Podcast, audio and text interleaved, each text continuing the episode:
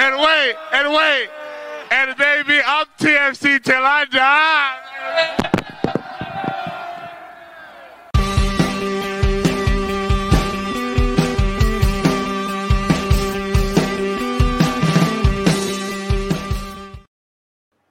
I think you're muted. Or am I muted? There you go. My go. intro, my intro was really good. By the way, you guys just couldn't hear it at all. But hello and welcome back to the Toronto to Toronto Till I Die, the Toronto FC fan show. And if you would have told me nine months ago, when Canada was at the World Cup in Qatar, that John Herdman would be the next head coach of Toronto FC, I would have laughed in your face. But alas, here we are as the club officially announced today that John Herdman has been named the next head coach of TFC. We'll have a lot of Herdman talk on this week's show. We'll briefly recap TFC's 2 0 loss to the Columbus Crew. And we'll also get into the Lorenzo Insigne stuff because the drama never stops at Toronto FC. But before we do, no Mike Newell, no Jeffrey, or I'm joined by Jeffrey What? Presker. Wow. and we're delighted as well to be joined by our friend guy needs a little introduction it's john molinaro of tfc republic. John i want to start here on, on a positive note. We don't get too many positives i guess to talk about when it comes to tfc but over the weekend michael bradley made his 300th appearance for toronto fc on this podcast we've talked in length at length about how important michael bradley has been to Toronto FC, but there might not be a better person to speak on that than a guy who's watched him closely his entire career, has talked to him a bunch, has you know built a bit of a relationship here in you, JMO. So just putting you on the spot over his span since he joined TFC back in 2014, is there a memory that that stands out to you at all when we talk about Michael Bradley? I'd say that there there are two memories, one on the field and one off the field that kind of kind of stand out about him. The one on the field, um, and, I, and I guess it's not so much a memory because I think this has been something that he's consistently done during the course of his time at TFC. It's just the sheer commitment and focus and tunnel vision that he has. Tunnel vision probably not the right word, but you know what I'm saying. What I'm saying the guy is just so focused on the task at hand and holds himself to such high standards and all those around him to such high standards that it's unlike anything I've seen from any sort of TFC player, any athlete I've covered in this city. It really is remarkable the discipline that he has in terms of staying focused at all times. And um, he was exactly the type of player that TFC needed to come along when he did, because the franchise was such a dysfunctional mess and they needed someone like him to sort of really lead the cultural change and, and that's what he did so um, on the field that's i can't sort of say there's one moment because it's been a series of moments like that off the field and this is kind of a more personal thing um, i will never forget in 2014 when uh, you know unfortunately my mom passed away from cancer and I was away from the team for a couple weeks. I wasn't really around all that much for obvious reasons.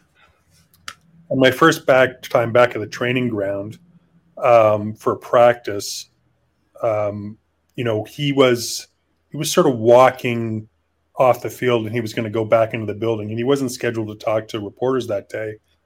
But just as he was about to open the door to go into the building, he looked around and he saw me kind of sitting on my own, uh, far off stopped dead in his tracks, walked back to me and said, um, you know, we really missed you around here, but glad to have you back. You've been in our thoughts and our prayers. And then, you know, we kind of he kind of shared a couple more words and then he walked off.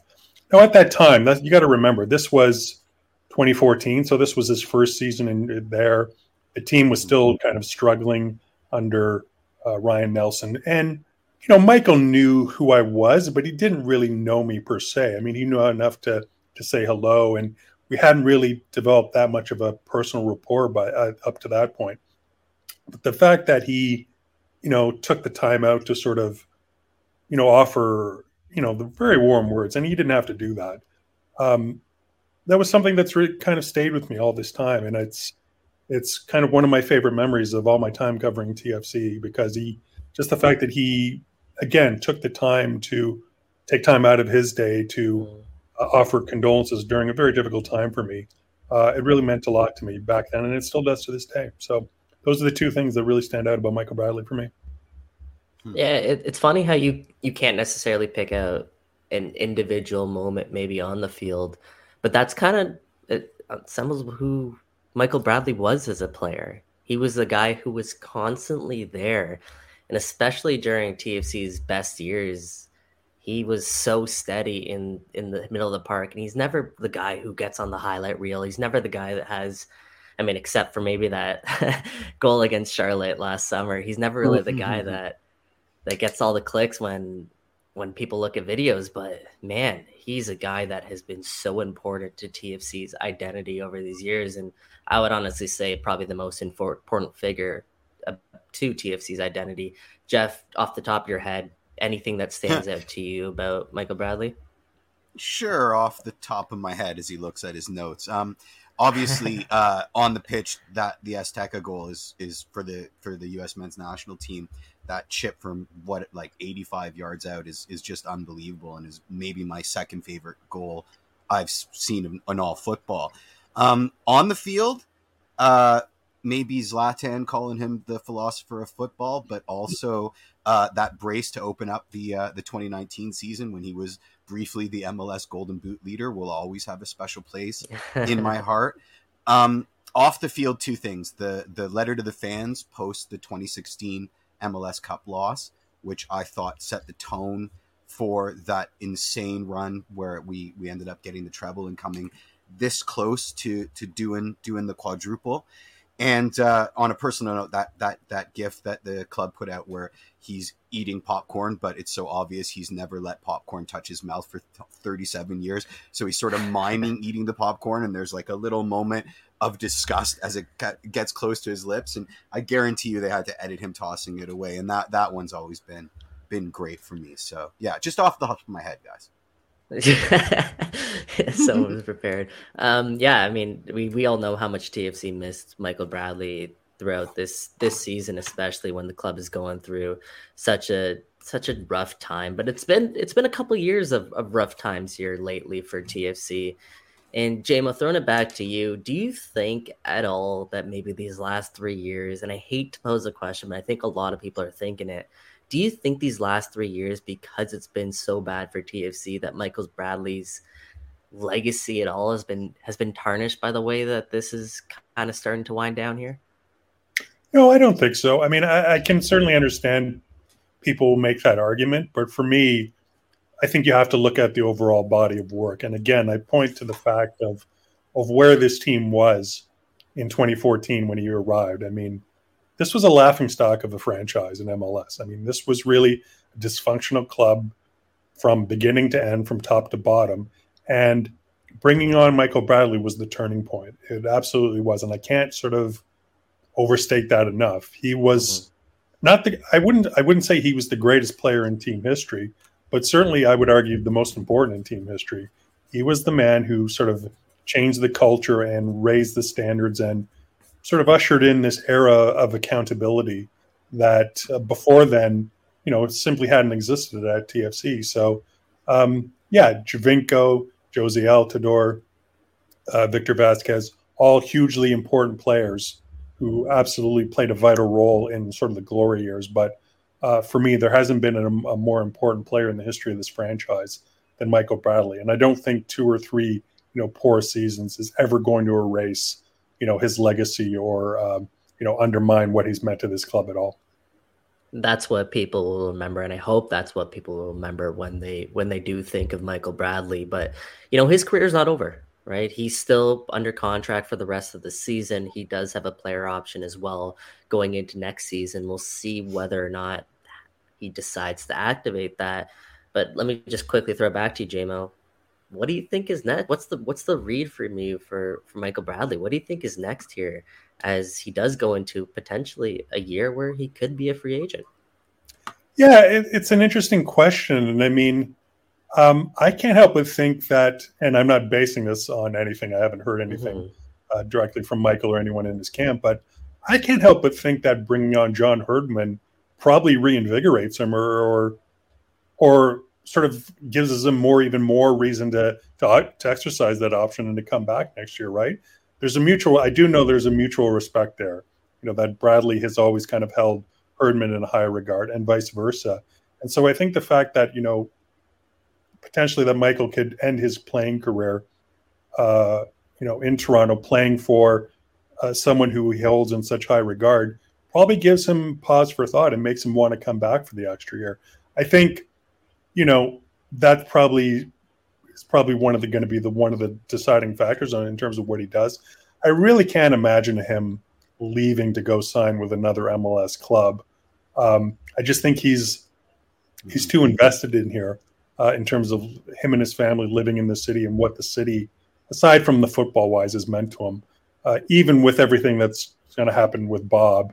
And I'm sure that probably left a little bit of a sour taste in his mouth. But um, I don't think it's enough to sour him completely on wanting to leave to Toronto. And again, I think you know Herdman coming aboard probably means he'll. Um, I'd have to think anyway that it'll probably mean he'll be back next year.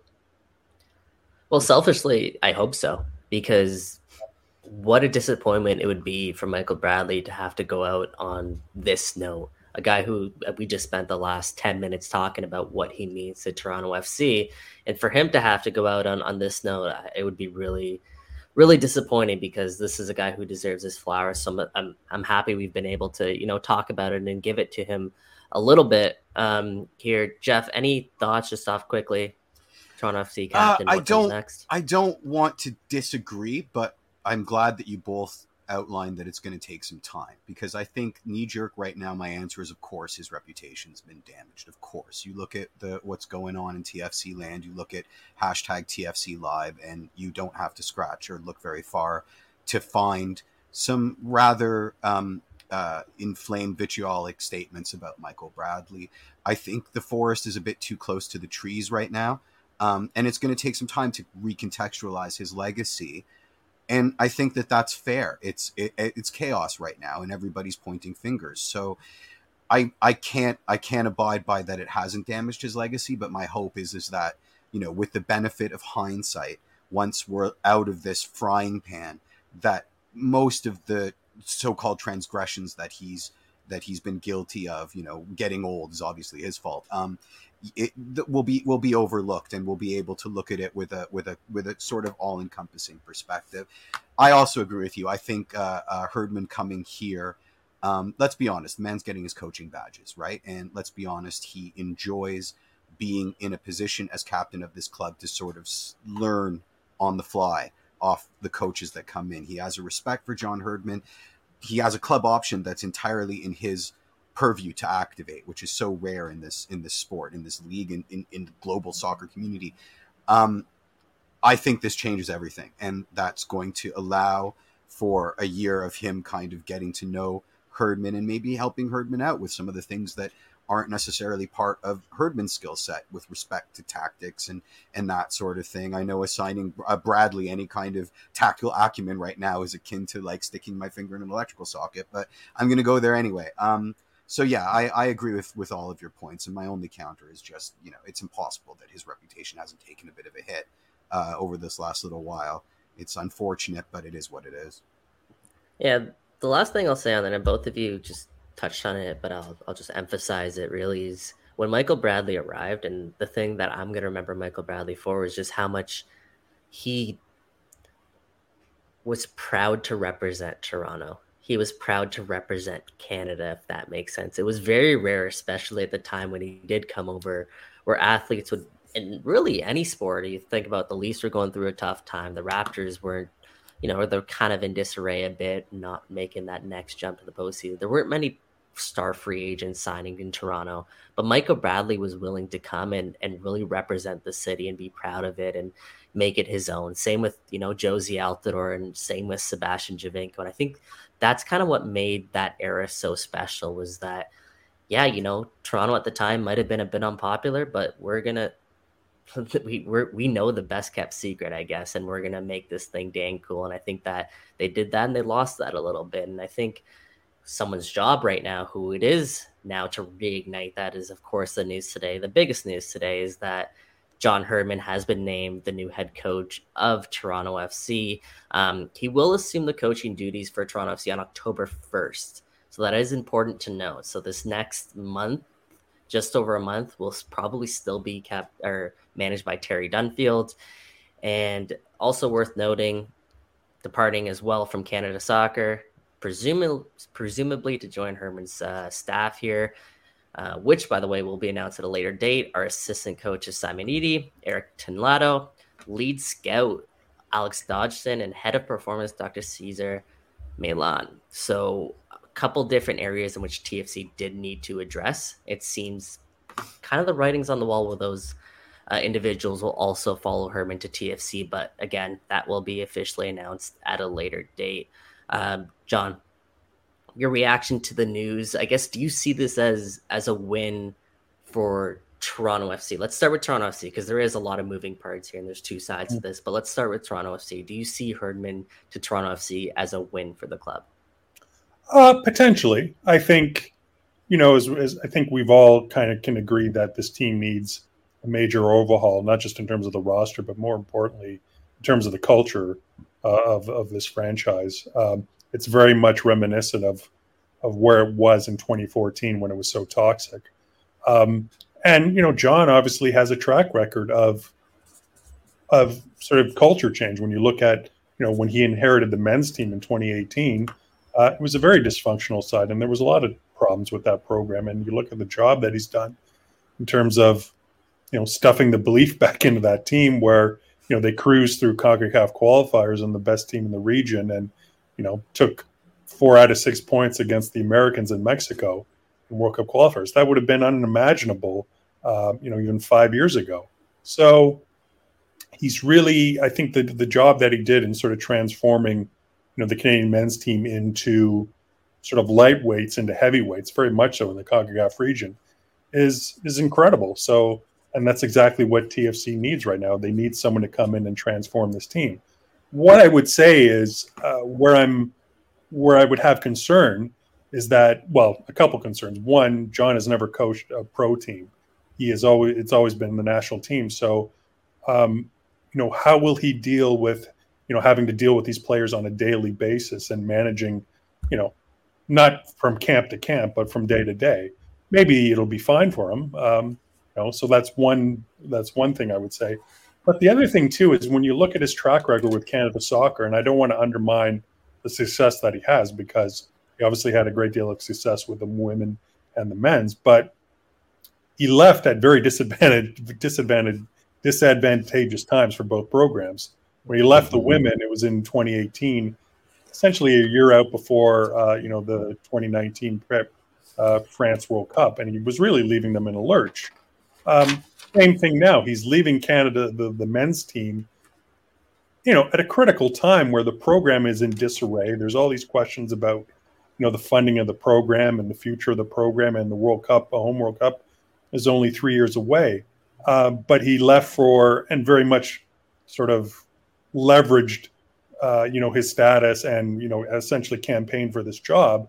So, you know, he's leaving for greener pastures and leaving, you know, his former team um, kind of in a lurch at a critical juncture. And I can't help but wonder if, you know, John is a very am- ambitious guy. I don't think there's any, and that's not a bad thing. But mm-hmm.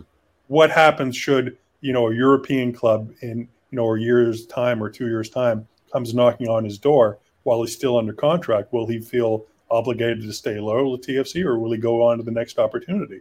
So these are all questions that I have, and I don't think it's unreasonable to ask them just considering his track record. Yeah, I, don't think so at all. And I, I like how you started the, the your your answer there by saying potentially, and I think that is so important to know because I see a lot of you know criticism going around. A lot of people also bullish about this signing, but the reality is, for us, it's impossible to know exactly the effect that a coach has unless you know you were in the video room every day with the coaches. We're on the training pitches with the coaches. We don't get to see full practices, so coaches are judged by results and at least in the public eye. And John Herdman will once again be judged by results. Jeff, do you have faith in that this is the right signing at the right time or right appointment at the right time for Toronto FC and John Herdman? Yeah, I mean, just to uh, bring in something from the Greek chorus here. I mean, Boomslang uh, says, "To be fair, you have you leave a job when it's best for you, not your employer," uh, and there is some truth to that. Um, yeah, those are valid concerns, JMO. Absolutely, like to expect uh, a certain loyalty to the badge when we've been proven it's been proven that that doesn't necessarily exist, or at least it, it plays second fiddle to personal ambition. Definitely something to keep our eye on. Um, what was the question? Do I think this is the right time? Yes, mm-hmm. yes, I do. Um, because we're let's let's be myopic for a little bit. Let's not worry about what happens. You know, when his so his presumed tactical limitations are exposed. Because right now we've got a step before that, right? Like like we've got to get to a functioning club first, and that's hit where he's elite. So let's not look a gift horse in the mouth, right? We're not hiring him to be the lordship of TFC for the rest of the club's presumed history. We're hiring him for a certain amount of time. And as we've proven over the course of the last three years, we don't tend to keep people for the amount of time we hire them for anyway. But even so, you know, let's let the man cook. This is it, it, it's almost a perfect meeting of the minds. He excels at the one thing that this team desperately needs right now. So everything else is expendable in in my view. Like let's let him do what he does best. Let the chips fall where they may in terms of whether he's going to get found out tactically or whether he's ready for the for the club environment or the MLS environment because we'd be asking the same questions if we had hired a European coach. You know, is he ready for the travel, et cetera, et cetera.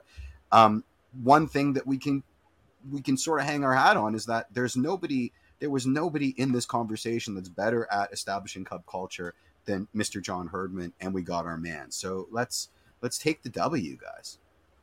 Well, let's let's say culture because he doesn't have that club experience yet, but it is something he's he's always been keen on. And, and you're right, Jeff. He's he's here to once again hit the reset button on club culture. He's here once again to really instill a new identity with TFC. And look at the last manager that or sporting director and head coach that TFC hired. That's a guy who has as much club credentials as you can essentially ask for, and it didn't work out for TFC. So again, only way we're going to be able to measure John Herdman is nece- is going to be by by results over these next couple of years. And I do say couple of years because according to Josh Kloke at the Athletic, it's a multi-year deal, which is not a surprise for John Herdman. And I also say next couple of years is because let's face it, the way that Toronto FC are currently constructed right now, it may be a couple years for, you know, TFC to be turned into contenders by both now Herdman and and general manager manager Jason yep. Hernandez. But but JMO, John Herdman comes in, okay, October first.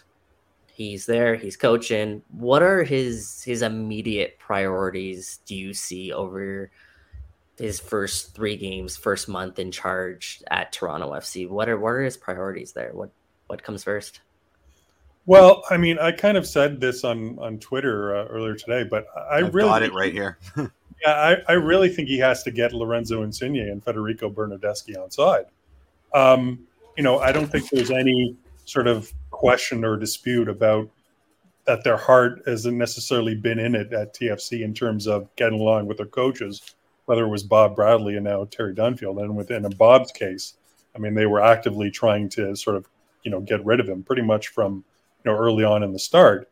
And you know the, the dispute with Terry last week, and where Insigne, you know, walked off the training pitch on Thursday and threatened not to play, although he ended up traveling in uh, to uh, Ohio, suggests that you know they don't have very much respect for Terry uh, either. So, um, and from what you know sources have told me is that you know these guys are are really sort of blatant and brazen with their lack of respect in terms of like the coaching staff and feel that they should be getting you know the star treatment and you know they're not to blame they feel that they're not to blame for the team's woes.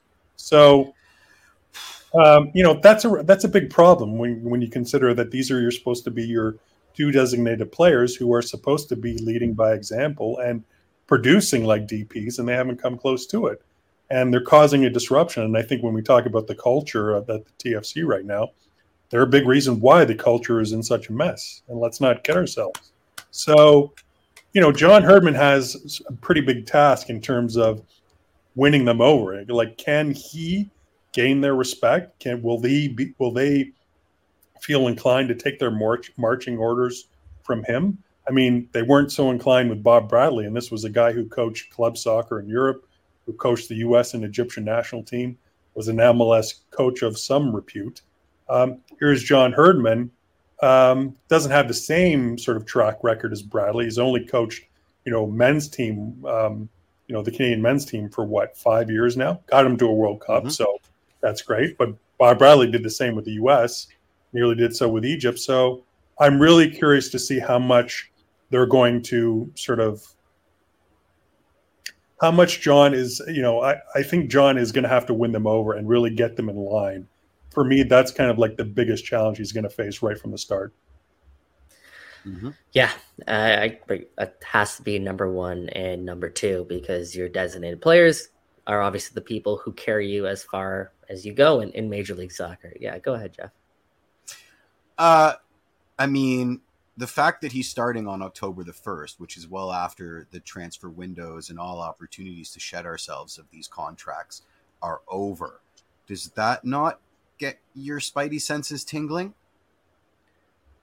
That maybe I wouldn't say moves... that's I wouldn't say that's the reason his contract is starting October 1st. I think more so it has to do with well, at least according to the press release, it says that he's be he'll be helping transition um, Canada Soccer and helping them again in that transition to their new head coach.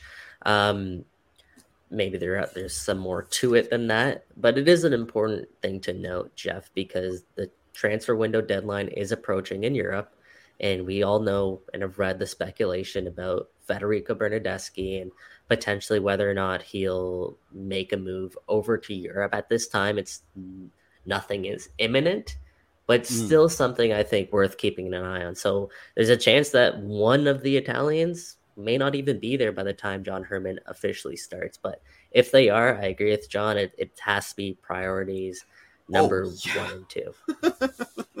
right? Um, mm other thing is you're going to figure out the rest of the squad who still wants to be there who doesn't want to be there you know jason hernandez has done a great job of kind of starting that process here but come the off season there's going to be more movement when it comes to this tfc team and john Herman is going to have to play a big part in that and i guess the biggest thing just taking a step back is figuring out what his tactical identity will be we know with the national team a lot of that is based upon the players that you have within your program, especially Canada's, because at the time, especially when John Herdman took over, the pool isn't that deep. So it's not like he has a bunch of different options that he can he can pull from there to create his sort of t- tactical identity.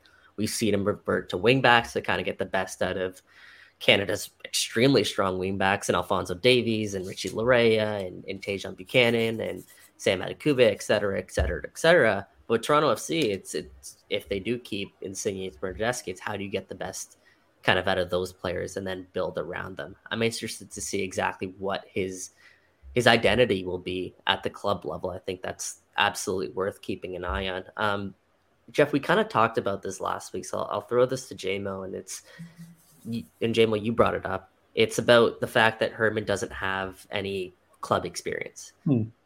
How big of a factor is that to you? Because I've heard varying degrees, and it, it has to be a factor, right? Yeah, I mean, I think it's a factor, but how much? I mean, I, I honestly can't say. I mean, it's it's kind of like how you said before, Michael. I think it's just a matter of letting us letting him get on the job and let's see how he does. I mean, I can remember people having similar, somewhat similar um, concerns when he took over the men's side, saying, well, he's only coached women's football. He's never really coached, uh, you know, a men's team at all. And will that will that have will he be able to make that uh, sort of transformation, and be able to adapt? And it was, you know, it was never an issue, right? I mean, I don't think uh, I think we could all agree he kind of, you know, made that transition rather smoothly. So, mm-hmm. um, but I mean, this is a little bit different in the sense that again, you know, with the national team, he only sees the players every few months. He's not managing them and in terms of managing, not just on the field but off the field on a day to day on a day to day basis. Now he will be. I mean, he's going to be actively involved in every aspect of this team uh, every day of the every sort of minute of the day, and that is a bit of a change. And that's not to say he's he's not sort of open up for that challenge, and maybe he can do it. But it is going to be something new to him, and you know it's probably going to take some time. So I'll be really interested to see how he makes that transition from you know seeing the players every couple months to seeing them every day and having to deal with them every day and managing them both on and off the field every day. It's it's a big sort of transition to make, especially when all your sort of footballing background has been on the national team level. And let's face it, that's going to be the narrative that hovers him over him like a cloud throughout at least the first couple months of his journey here with Toronto FC. And I guess the hope is that it's a it's a long journey here, Jeff, and that, that's what I mean. You talked about it already. That's what John Herdman is is brought in here to do. He's here. He's brought in to again just reset the culture here at Toronto FC and build it again from the ground up. Which you know, TF some TFC fans might not want to hear that, but it it's going to be a process here with Toronto FC and, and John Herdman kind of getting things right here. Let let's talk about the other side of the coin though, and I think this is the most common question that I've seen people ask is why why the heck is John Herdman leaving the Canadian men's national team when Canada is about to host the World Cup in less than three years? What do you read into that? The fact that he is leaving Canada in a World Cup cycle, John? Well, I think it's a huge black eye for Canada soccer. I mean, who leaves uh, a job like that with a home World Cup looming less than three years away, unless it's a total crap show uh, going on behind the scenes at Canada soccer? And that's totally what's going on here. Let's not, again, let's not kid ourselves or sugarcoat it. You know, the Canada soccer right now is in a state of disarray. Uh, John has not been shy about uh, voicing his concerns. I mean, I can remember I can't remember what game it was, but he said, you know, we're not serious about winning the 2026 World Cup. The team, the, the you know, Canada soccer is in a state of financial, it's in a financial crunch right now. There's labor unrest and has been for a long time, and I don't see that sort of subsiding anytime soon. Um, his hands are tied. Um, really, I mean, there's only so much you can do. There's only, you know, the resources simply aren't there to the point where I think he just had like enough and he was starting to think about his next move. And yeah, you can make the argument he's making he's moving from one dysfunctional situation uh, to the next, but I would suggest there's a little bit more stability, you know, when MLSE is involved and certainly more money involved. And you know, he's not going to be lacking for resources. He's not going to be lacking for support, and that's simply not the case at Canada Soccer. So I don't think there's any way to, to look at this other than this is a major black eye and a PR disaster for for Canada Soccer to have their national team coach, you know, stepping down with you know time still left on his contract and a World Cup, you know, roughly three years away. It's who does that? You know, it's just simply not done. I mean, this is really unprecedented. Yeah, and it's it's a national story really because of the ripple effect that this is now going to have. Obviously, Canada Soccer is without a permanent head coach. If you missed it, They've named Mauro Biello as the interim head coach there, and such fascinating time. We'll see, I guess, with Canada Soccer and see who's who's next for that position. Because a few names off the top of my head, Bobby Smyrniotis is obviously the big one that I think a lot of people rightfully point to based on what he's accomplished with Forge. But there's maybe even some international candidates because it is going to be a coveted position. But I also think that this Toronto FC job a lot of people may not think this because of the way that Toronto FC have been the last couple of years and kind of just how toxic overall TFC have been, but I still think it was a coveted role. And I think that's why John Herdman was interested. And hear me out here, I'm going to say this. Toronto FC is the only club in Canada that John Herdman would have left the Canadian men's national team role for. I don't think he would have left it for Montreal, and I don't think he would have left it for Vancouver. Jeff, do you agree? Do you disagree? I agree with you. Um, but I think that what's getting lost in this narrative, and I agree with everything that everybody's saying, uh, it was an untenable situation at Canada Soccer, and it's an easy exit because it's an untenable situation, and the public narrative supports this. But I do think there's merit in that this was a perfect time for John to get out because there's all this smoke around, you know, him being victimized by lack of funding but it's also a smart move because maybe he saw his ceiling. Uh, you know, getting found out tactically at the World Cup, making what I don't think was a mistake, but was actually just a desired effect by the Croatia comments that everybody took on face value. Excuse me. I think, uh, you know, this gives him the opportunity to, if if we agree that the baseline is Herdman thinks about himself and puts himself first, this is a way to get better. Whereas maybe he was stagnating in that role and it's not enough opportunity to get better maybe get found out again in 2026 and there goes his legacy you know what i mean? I think this presented it i mean if we're to believe that his people approached tfc they saw an opportunity for the betterment of their client uh, you know out where everything supported that client not being hung out to dry for his ambition, but rather, you know, jumping ship when the, you know, because the ship was sinking kind of thing.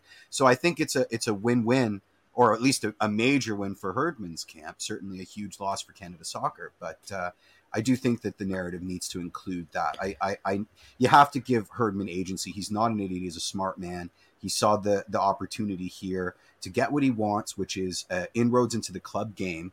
You know, everybody's harping about, well, why would he walk away from the 2026 World Cup? Maybe he's afraid that, you know, it's bigger than him at this current level of his tactical noose. Coaching in the World Cup, which is the pinnacle of the sport on the men's side, is a little bit too much for his tactical uh, acumen. And this is a great way to get there.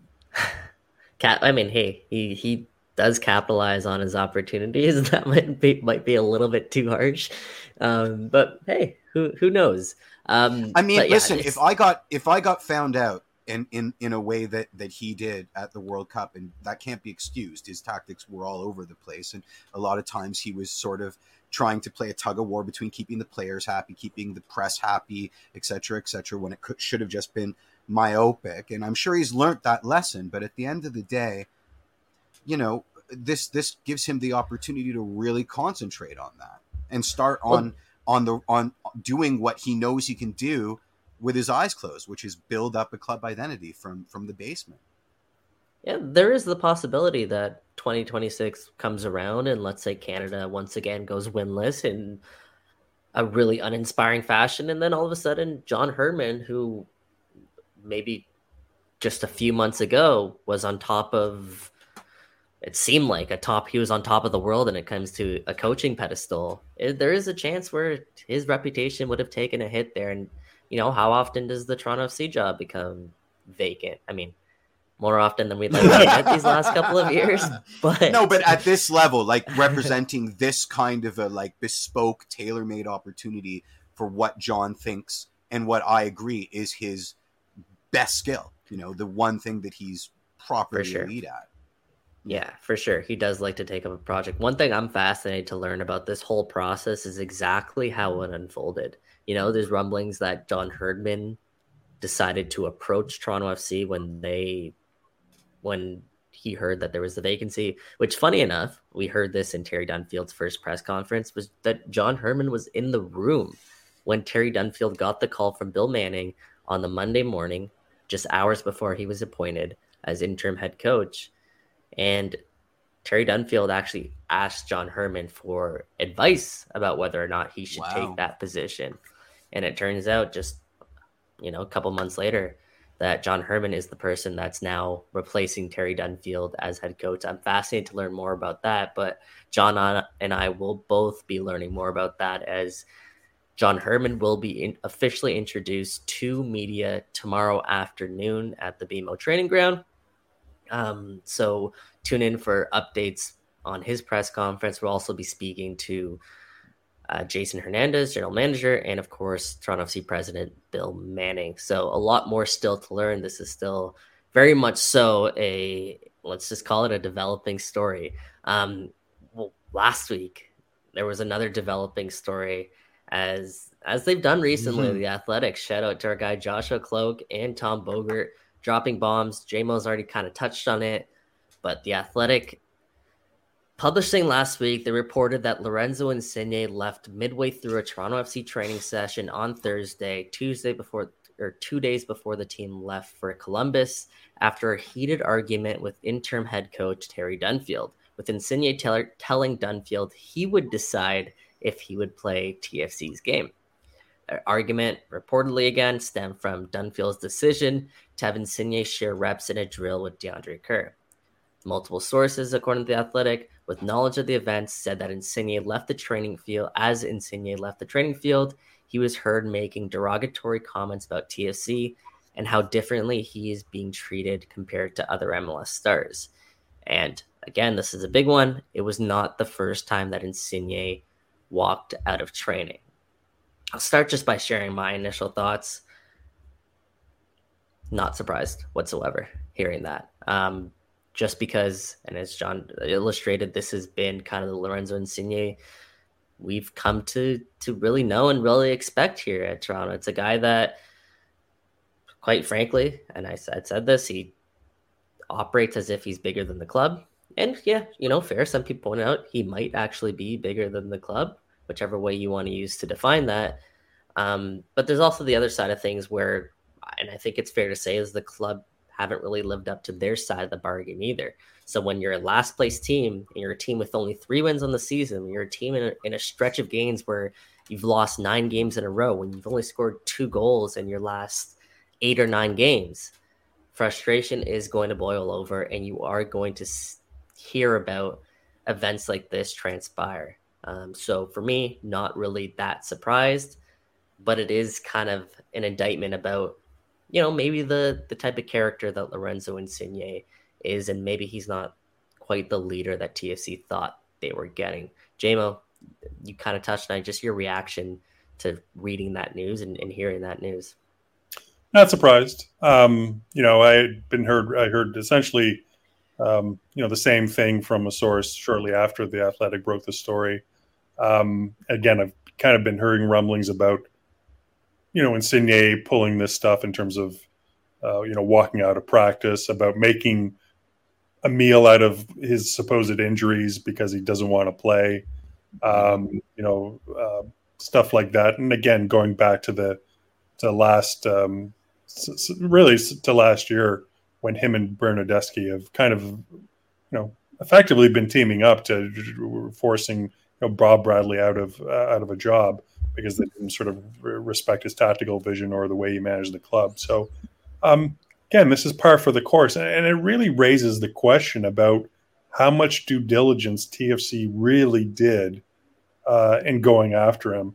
I appreciate he's you know big international star who helped Italy win the European Championship and played Champions League football with Napoli, and you know probably could have at you know at the time when they signed him, probably could have started for most big European teams. Um, mm-hmm. But you know, him him coming here, um, you know, it just hasn't lived up to expectations, and I think a large part of that is just because of his attitude and the fact that he does think he's bigger than the team and that he should be getting some sort of special treatment, and that all of TC, TFC's faults he somehow bears no responsibility and I'm not laying it all on his shoulders. I mean, there's there's plenty of blame to go around, but I don't think there's any question that you know his lack of production and his attitude and the lack of production and attitude of Federico Bernardeschi have, have, been major contributors to why TFC is in this mess. So um, it just it really sort of raises the question as to how much did TFC really delve into this and really talk to people who have played with Insigne, what it's like to coach him, what it's like to be of his teammate because it's not just about what he brings on the pitch; it's also about how he's going to gel with the rest of the team and how he comports himself. And you know, everything I've I've heard about him so far suggests that um, you know perhaps TFC didn't really do as much homework as they should have when it comes to you know that sort of side of it things. It's really strange too because this was a guy that was the captain of Napoli, and it, he's done the exact opposite of that here. He's his actions don't scream captain to me whatsoever. He's had a, he had a nice little run there when you know the the Athletic established that or published that initial article outlining kind of the details of what was going on behind the scenes, specifically about Insigne and Bernardeschi and how they're working in tandem to to get Bob Bradley out. He had a nice little response to that, but overall, his his tenure here has been extremely underwhelming. And again, let me emphasize that I don't think that's all on him. I think that the team plays a massive part in that and not getting the right players around him. But still, it's uh, it, it seems like MLS has been a really big wake up call to a guy who probably should have done a lot more research before committing his his long term future here. And same thing goes for Toronto FC. And it does raise the question: as what exactly is Lorenzo Insigne's future here at Toronto FC? And is he going to last the entirety of his contract? Time, I guess, will tell. Um, Jeff, throwing it back to you. You read hmm. that news. We all know your your take on the Italians. Any surprises from you? No, not at all. Uh, not surprised. And I think John puts it perfectly the thing that drives me the craziest about this is the lack of, of agency, the lack of accountability. Um, it, you know, there's a lot of blame to go around. Nothing is going right at this club, but to assume that you have absolutely no bearing on its successes or failures, and that you're independent from it is is patently ridiculous. And I'm just I you know, uh, the, that's where most of my frustration comes from because it's completely insane and it's an insult to all of our intelligence. Um, you know, let me Turts let Turts Turts said Tur, Turts raised a really interesting point, which is he played, so it's a done. It, it's it, the conversation is over, and and I, I think there's I think there's merit to that in non bizarro world. Unfortunately, we are so far into bizarro world right now that it all has a bearing. It all does. And you know, you can't take anything at face value anymore because there is no no terra firma to stand on. Um, yeah, I and the uh, you know my my opinion on these guys is clear. Uh, I don't need to I don't need to flog a dead horse. Oh, I, I said the same thing last week, and let me just reiterate it, Jeff. If mm. Lorenzo Insigne is performing, if he is going out, he's scoring goals, he's healthy, he's available, he's setting up goals, he's putting in the work that fans can clearly see. You're right. This is this story is over by the time his name's back into that 11. However, that's not the case, and he's not doing mm-hmm. that. And he's playing for a last place team right now in Major League Soccer, and he's making 14 million dollars a season doing so. So you know what? It, it still is mm. a story that's going to be talked about because he's not living up to his end of the bargain either. And doing this only adds fuel to the fire. But let's transition, right? Let's transition mm-hmm. into Saturday. Oh, God. Biggest news that we saw, starting with the 11, is that Lorenzo Insigne is back starting alongside Bernardeschi. It's been a while since they did that. Terry Dunfield over here is he's having to make a decision, right? We know the way that it's framed is that it's Lorenzo Insigne's decision, but ultimately it was Terry Dunfield who decided that he was going to to start Lorenzo Insigne as the interim head coach. You know, it, it is tough to kind of put your foot down, but John, what do you read into that? Seeing that Lorenzo Insigne was back into the eleven, is that maybe they reconciled everything? Yeah, uh, it's an interesting one. I mean, reconciled. Um, I don't know if reconciled is the right word. Maybe it's just coming to a, a temporary understanding that really needed him on the field. Um, but I don't think uh, reconcile is the correct word. I think there is still a general lack of respect and lack of faith in Terry that the Italians have for him. And look, Terry's in a very difficult position here, right? I mean, even though he's the interim coach, I mean, this has still been a pretty big career opportunity for him, and you know he's got to he's got to think about his future as well beyond this, whether it's going back to the youth team, the youth academy team, or you know he's trying to set himself up for you know a future career move as well. So he's got to. At the end of the day, it's about getting results, and I don't think there's any question that you know having Lorenzo Insigne in your team improves theoretically improves your chances of winning an MLS. well, that hasn't been the case this year. So I I think Terry, whatever it was, they just came to a temporary understanding that look, we need you on the field. You're going to play, and and that's it. Now, you know, I, I thought Insigne did okay. I mean, he hit the the post that one time, and mm-hmm. he seemed to be pretty like engaged in the game, which was you know a positive sign. But again, you know, I don't think he produced enough. But you know, you can say that a lot about a lot of TFC players in that, in that Columbus Mhm. game. A pretty disappointing effort, regardless of you know Terry's rose-colored evaluation of it afterwards, saying how you know they worked their asses off, and he actually thanked them for their hard work. Uh, Mhm. I was tough team to stunned by- beat. yeah, I mean, I was pretty stunned by how lackadaisical they were. Were if anything, not by their hard work. One hundred Yeah, that's not the first time he's taken the, that approach after a game as well, right? We Yeah. think back to the Every post game press conference, every last one. Well, the, the NYCFC one specifically, where Perfect it example. looked like it looked like the team essentially gave up, and I think JMO, you might have been the one to ask him whether or not he felt like his team gave up on him, and he quite frankly said was no, not not even a little bit. Um, which anyone watching that game probably would have would have disagreed, but that's kind of the route that Terry Dunfield has been taken. And I guess let's take a step back. Do you think that this team has put Terry Dunfield in a fair position because he accepted the role and he knew what he was getting into? But do you think the team was fair to appoint Terry Dunfield at this point? I guess they had to appoint somebody. Um, I think he expected four games, like Bill Manning outlined, and I think this has been a much longer stretch than even he anticipated. Yeah, yeah, that that that's fair. JMO?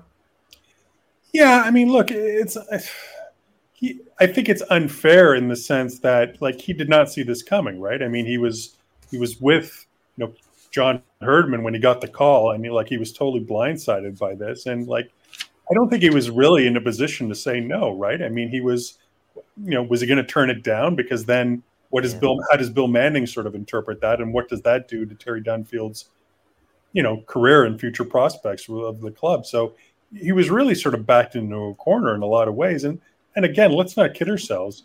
He's he inherited a team that is in you know a dire situation here, who was in a complete mess, who you know hadn't been scoring goals, who hadn't you know won since since late May.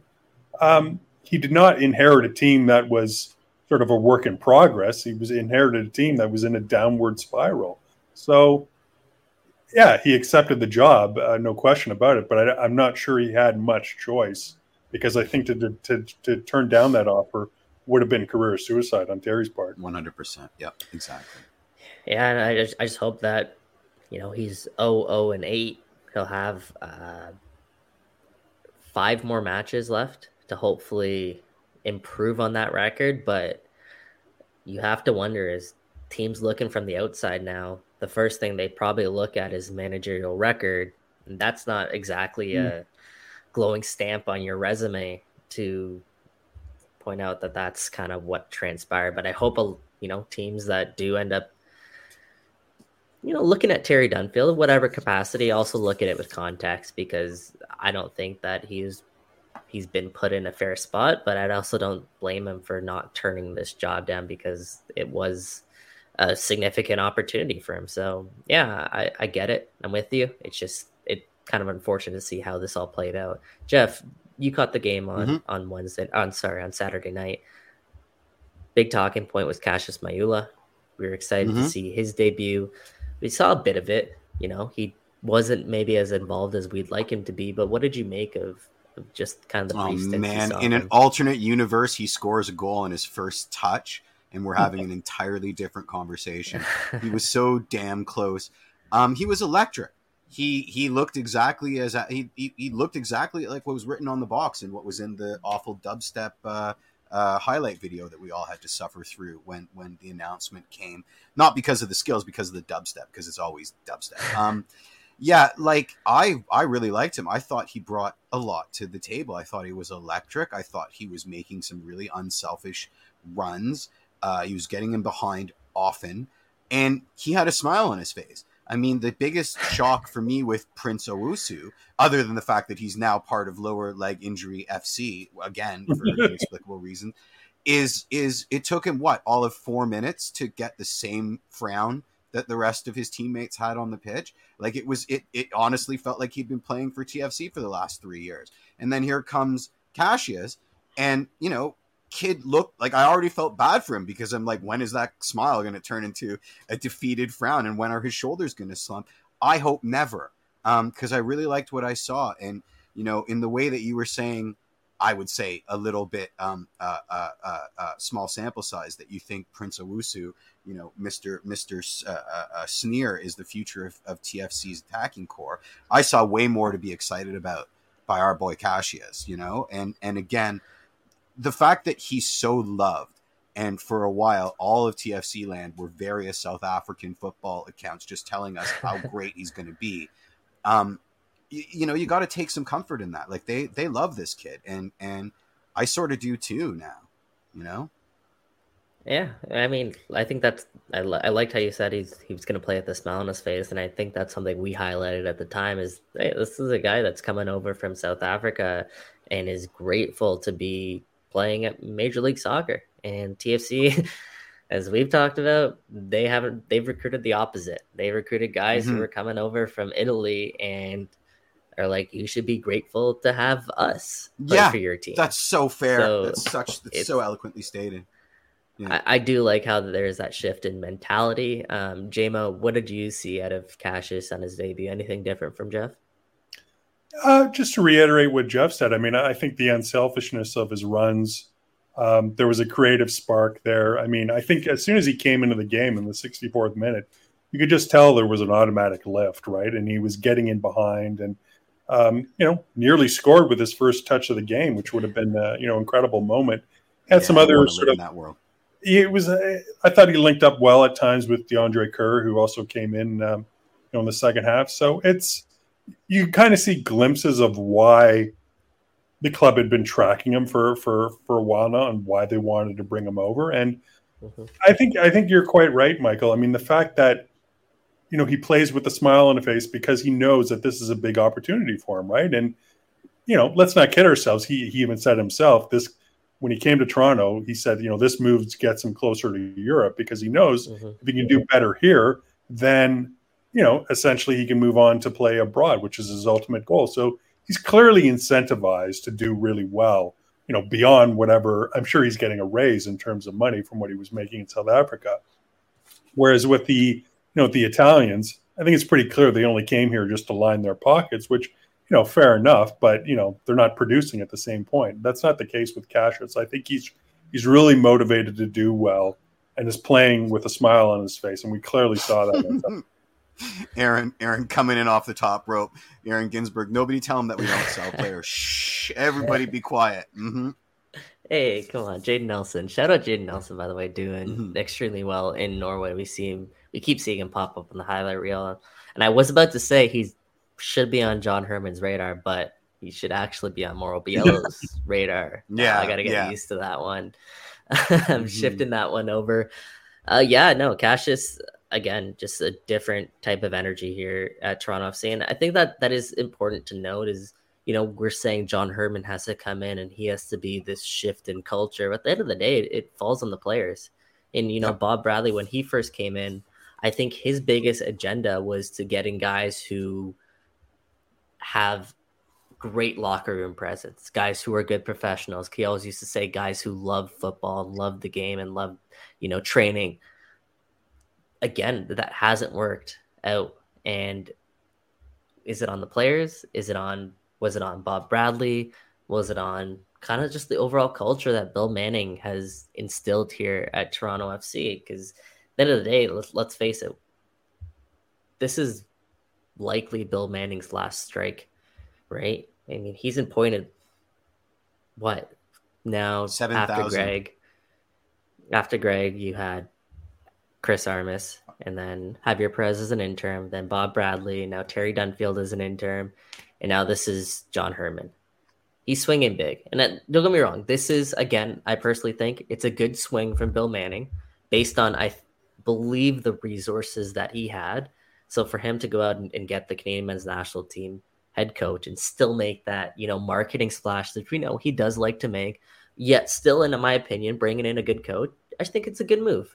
But again, if it doesn't work, I, I, I, I you have to say, I think it is probably strike three and you're out. But hopefully it doesn't get there, and hopefully uh, we are talking more about uh, John Herdman era at Toronto FC and, and hopefully now the Bill Manning era at Toronto FC.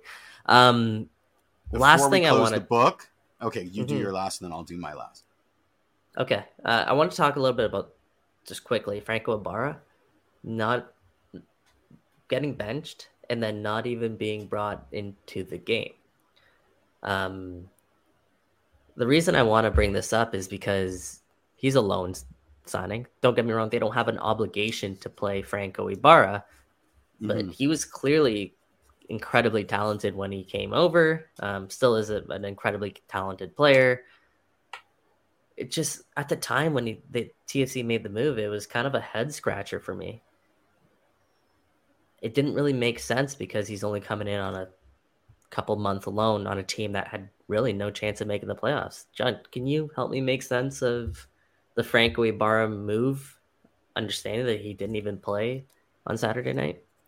I can't. No, I, I don't really have any sort of uh, rationale for that, uh, other than to say maybe there was, you know, some sort. Maybe he was carrying some sort of minor knock, which Lower Not body. yeah, it wouldn't be inconceivable just considering you know the way this team's sort of luck with injuries are going. Um, yeah, I mean, I don't. I mean, w- when I saw him in training all last week, he was fully involved in all the training sessions. Seemed to be getting along with everyone. So um, the only thing I can think of it's, is, is maybe something injury related. Maybe it's something where he's copying out an attitude now and and and or for whatever reason, or maybe it was just something from from from Terry's perspective. I mean, it has to be said. I thought uh, Alonso Coello had a pretty strong Oh, game yeah. yesterday or on Saturday. So maybe it was just a Mhm. simple matter of wanting to get Alonzo going um, and really give him some playing time because he's, you know, obviously a permanent player and is going to be, one would hope and think, you know, a long term prospect for this team. So it could be as simple as that. And that's why the move didn't make sense for me. Is because you have players like Alonso, you had Michael Bradley coming back, you have I know okay, you ship out Mark Anthony Kaye shortly after, but you still have some depth there in the middle of the park. And if you're not Mhm. uh, gonna play him, it just it's, it's a bit of head scratcher. But that is to be to be said, they paid just 50k in allocation money Yeah. for Franco Ibarra, so it's not like they sacrificed a lot. Go ahead, Jeff.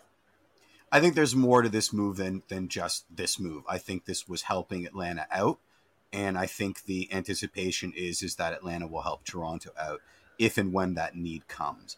Also, I'm shedding no tears for benching a lone player at the expense of a permanent player, and I think you hit the Yeah. nail on the head right there. If it's between getting Ibarra going when he's here for what nine more games, eight more games, or getting Coello going, uh, you know, I go with option B 100% of the time. Um, It's gonna go down Easy. as one of those like random, like, hey, do you remember when Franco Ibarra played at Toronto FC for Mhm. like three it feels months? it feels like Benezet where we all found out that they had like a cap on how many appearances they could give him in his loan deal before it became Oh, yeah. permanent. And, and we just never played him again because we didn't want to make it permanent. Um, you know, shenanigans. Uh, but like, you know, what was it? What was it we were saying when when he first came? That the idea was to test the waters with this TFC team with a more mobile, more young six.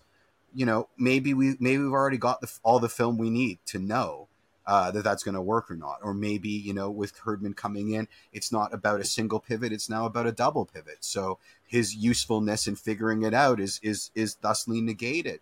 Um, but certainly, I'm not shedding any tears for his lack of playing time because I mean he can get it back at Atlanta where he belongs. Right? He's not playing here, so Yeah, and there you go. Um, another midfield Mhm. guy I see people in the chat asking. Let me just bring up Danny's comment here because I think it is a fair one.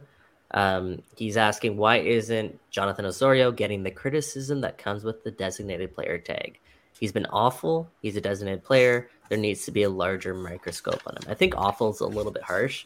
Um, has he lived up to his designated player tag? No, but it's also worth mentioning and emphasizing for the 20th time he's not a traditional designated player right Thank he's you. a tam he's a tam signing and i know he's classified as a dp but that's just bookkeeping okay he is a tam signing so i think criticizing him as a dp is that's just not fair at all to him not that fair. being said I don't think he's. I, I think he's had a down season. I think that's that's fair to say. But I, there's not many people on Toronto FC who have had up seasons. But you have a guy in John Herdman who, at least in the recent camps, has made Jonathan Osorio one of his most important players. So if there is someone out there who can reinvigorate Jonathan Osorio, if he needs to reinvigorate, I'm not suggesting that he does. I think it's more so just the byproduct of his environment. John Herdman's the guy. So something Mhm. something else to quickly watch out for. All right, um, let's get into Before we do the burning question, one quick round Mhm. for you guys. Who is your man of the match? The Columbus game for TFC. I want to see if if it's different for everybody. Oh, I go with Coello. I thought he was uh, quite impressive in, uh, you know, in the performance that he put forth, and and again, very difficult circumstances playing away to Columbus. I, I really thought he had a composed and uh, really mature effort all around. Nike. Yeah, yeah, I think I can't disagree with that. I think Alonso Correa was Wow. was one of the lone bright spots in the middle of the park. How about you? I guess we all agree then. I just Well, wanted to go. see if someone would. I just I just wanted to see if someone would mention Thomas Romero because he did, you know, go up against 31 shots and and and let Uh, two true. howlers in. But Yeah, uh, no, I wouldn't. I wouldn't. fair. I wouldn't pipe him for for man of the match because those two shot. One was the same thing we've seen before, coughing up a rebound, and and sure his team did him no favors. I mean, play to the whistle, guys. Like two weeks in a row now, you've you've let the goalie cough up a rebound, and then immediately another player wants it more, and we're down one 0 But um, it's the same two rebounds, so obviously his shot stopping, despite facing thirty one shots, is kind of crappy. And then his distribution is also uh, Mm. garbage right now. And I'm also not seeing the kind of leadership uh, from the back and the kind of vocalness that I want out of a number one goalkeeper. So, yeah, he faced 31 shots, but that's an admonishment of the side more than it is a testament to his quality as a, as a shot stopper. You know what I mean? so you just you just took that segment to rip on Thomas Romero, eh? yes, I did. I absolutely did. 100% did. Sorry, buddy. You are you are you are right in my crosshairs this week. No, but I Uh, 'cause I think had it I think it, it does it does show you just how much and how big of a difference Sean Johnson makes at the back there. I mean, people know Mhm. this, people recognize this, but Sean Johnson, um, massive, massive difference maker for Toronto FC, and he's going to be at what four to six weeks or six to eight weeks now with, uh, yeah, with with that uh yeah, he's not coming back this surgery. Yeah, So- surgery on his hand. What, Go sorry, and, and not to hijack things, but I, I think one thing that really kind of stood out about that game was the fact that, you know, Michael Bradley was deployed as a center back with Aimé Mabika on the bench. And when Mabika came on, I think, you know, you could just see how downward it went, especially on that goal. I mean, that was such a poor, you know, how he doesn't deal with the goal with the kick, you know, letting it bounce, and then how he doesn't properly close down the attacker and lets him get a shot off. I mean, when I think about how strongly he started his tenure at TFC, to the point where now it's like he's become a defensive liability, and it Mhm. says a lot that you know Terry felt compelled enough that you know he didn't trust him enough to start in this game that he had to start Michael Bradley at that center back position. Really shows you how much, in my mind anyway, Mabika has kind of just gone down, spiraled down since he first got here. Yes. Yeah, you, you do wonder if that's again a byproduct of maybe Terry Dunfield's coaching system versus Bob Bradley's because it was with Bob Bradley where Mabika, as you mentioned, he was flourishing when he first came to Toronto. He was playing with a bunch of poise on the ball, was making the right mm-hmm. decisions, when to dribble, when to play out of the back. He seemed like he was a guy who could cover some ground at the back, but now it he looks like a shell of him of of that version of Aimé Mabika, which we saw. I mean, he's still a young player. He's still signed to a cheap contract, so I still think he could be a useful piece. But you do wonder um, how exactly that things went wrong and unraveled for Mabika because he's a guy who is playing with very little confidence and whose coach has very little confidence in him. We'll see if John Herdman again could be a guy who reinvigorates Mabika and, and gets him back to being his best self. All right, let's uh let's jump ahead. We'll jump into Mhm. the burning question.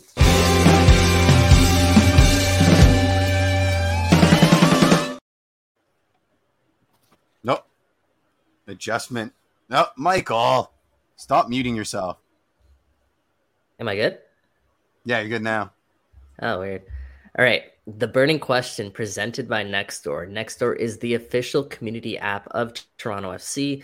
It's used by one in five households in the GTA. The Nextdoor app is an awesome way to get things done in your neighborhood. We're posting clips, contest details, and other goodies on the Toronto FC fan group, so make sure you check it out. To join the group, download now in the App Store or get it at nextdoor.ca. So this week, you know, we did ask this question before the Herdman news, so we do have to kind of preface it with that. But we just wanted to get the temperature in the room and get a get a feel for what TFC fans were kind of feeling because it feels like TFC Live has been a bit toxic of late. So we asked, just how are you as a Toronto FC fan feeling right now about this club heading into a home game on Wednesday? So Stephen Sawicki on the Nextdoor Canada group, he said I don't feel good about this upcoming game against the Philadelphia Union, a hungry team that is looking to improve its standing in the Eastern Conference. Yeah, we can't really disagree with that, Testify. right? Yeah. Yep. Philadelphia is second in the Eastern Conference. They're a team that had a slow start out of the gates as they had a bit of an MLS Cup hangover. Obviously, obviously making a, a deeper run in Champions League as well. Um, so that's probably where their priorities are at. But Philadelphia Union are back to being – at least close to you know the Philadelphia Union that we remember from last season. And the last time these two teams met, Philadelphia thumped Toronto. I believe it was four one at Subaru yeah. Park. So now Stupid. returning back home. I was two four two. Yeah. yeah. There you go. Um, JMO, how are you feeling about this game for Toronto FC's chances at home? Do you think shifting things back to BMO Field? Do you think this fresh energy of John Herdman, he won't officially be on the touchline, but at least the announcement that he's coming in, do you think that that does anything to this team? Do you think uh, TFC have a chance here against the Union? No, I don't. I mean, look, I mean,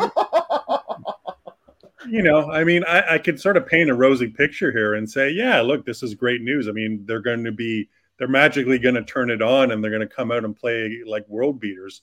Um, this is the Philadelphia Union they're playing. Uh, this is not sort of you know the Colorado Rapids who are bottom of, of the Western Conference. This is one of the best teams in the league, uh, and you know TFC hasn't won in a franchise record 13 games. They've lost 10 in a row. They've only scored twice. Uh, you know during uh, Terry Dunfield's uh, eight game run. So you know, what what do I have to believe that uh, you know Wednesday is going to be any different, especially after such an anemic performance against Columbus? I mean, mm-hmm. they were only down one nothing in that game for the longest time, and what struck me was the complete lack of urgency and complete lack of self belief. I mean. You know, and I wrote about this on TFC Republic today, but where's the pride? Like, where is the will to win? Where is the self belief? It's not there. So, I mean, to think that it's magically going to just reappear, um, you know, Wednesday just just because you know Herdman has been announced, I think that's just that's downright silly to think that's going to happen. I mean, I can't think of a single reason why that wouldn't be the case. Um, I can. I why? Go ahead, Jeff. I think you're actually going to see players. I, I know I'm remiss to say playing for their jobs, but I do think you'll see it, I, I, mean, I don't know to how much, and I don't know how long. Probably the first 15 minutes, and then we'll get scored on. Them. Everybody will hang their heads down, and shoulders will drop, and it will be the TFC of yore. But I think for the first 15 minutes, we might see a bit of a fire lit under some of these players' behinds to make a good impression for the incoming gaffer. Uh, will it be measurable? Probably not. Will we still get mollywopped? Absolutely. So you know, there, there we go.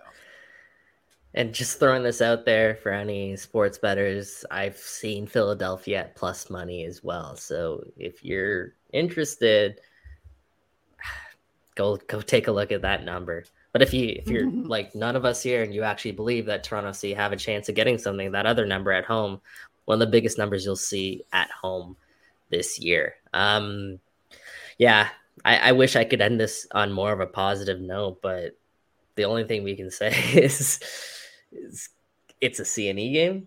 At yeah, it's free on Apple TV if you've got your season ticket membership. There you go. You know? I mean, it might mean or it might make for some nice aesthetic in the background. But at least it'll be the first unofficial game of the John Herdman era. Um, obviously, once again, his era begins officially on October 1st when he does assume coaching duties. Uh, just a temperature check again. This one coming from Twitter, Blue Chip Prospects is saying, mostly I feel sad and detached. The guys who made this team such a joy to watch are gone or wasting away. The new guys care less than the supporters do. Management is hiding. It's not fun anymore, and we used to have something truly great. It's a goddamn tragedy in three parts. Yeah, that was kind of where I, think I think he has some good takes. I've seen a lot of them, and I think this one's another good take. That's kind of where Toronto FC were before this Herdman Mhm. appointment. But once again, uh, John Molinaro and myself will be down at the training ground tomorrow, is where we will hear from management, Bill Manning, Jason Hernandez, slated to speak to media, as well as John Herdman for the first time as, again, unofficially head coach of Toronto FC. Crazy. But that's so crazy. yeah, that's all for for this week's show. We have a big favor to ask, as always. Just spread the news about the show. We know you guys know how quickly we're growing, and this new era, this John Herdman era, is going to be a delight to follow, good or bad. Just hopefully, hopefully it's more good than bad. Um, and we, as always, only- we bought one AirPod, so there you go. Mm. yeah, but we definitely have to see John Herdman in those AirPods. Uh, we thank you. What as AirPod? He only he only ever has one. Just the one. He's a Just the cheap, one. cheap cheap AirPod. Uh, that. Absolutely. um, we thank the loyal watchers and listeners, depending on if you're catching this on the podcast feed after. Uh, do us a favor, hit that subscription button. If you're on YouTube, hit that follow button. Uh, please, it does really help us out. If you're on uh, podcast, Apple Podcasts, or Spotify, make sure you do follow us there as well. And we're also on Twitter, hey, or X, if whichever one you want to call it. If you do want to support us. But John Molinaro, thank you so much for Thank you so much, and man. joining us Always today. a pleasure. Anytime. Always a pleasure. Yeah, make make sure you guys follow all of John John's work at TFC Republic. Uh, my opinion, the best spot, the best source for Toronto FC news. But for myself, Michael Singh, for John Molinaro, and of course for Jeffrey P. Nex- Nesker, Next, We will I like see that you- one. next year. Yeah, we will see you guys next week. Thanks for watching. And wait, and wait. And baby, I'm TFC till I die.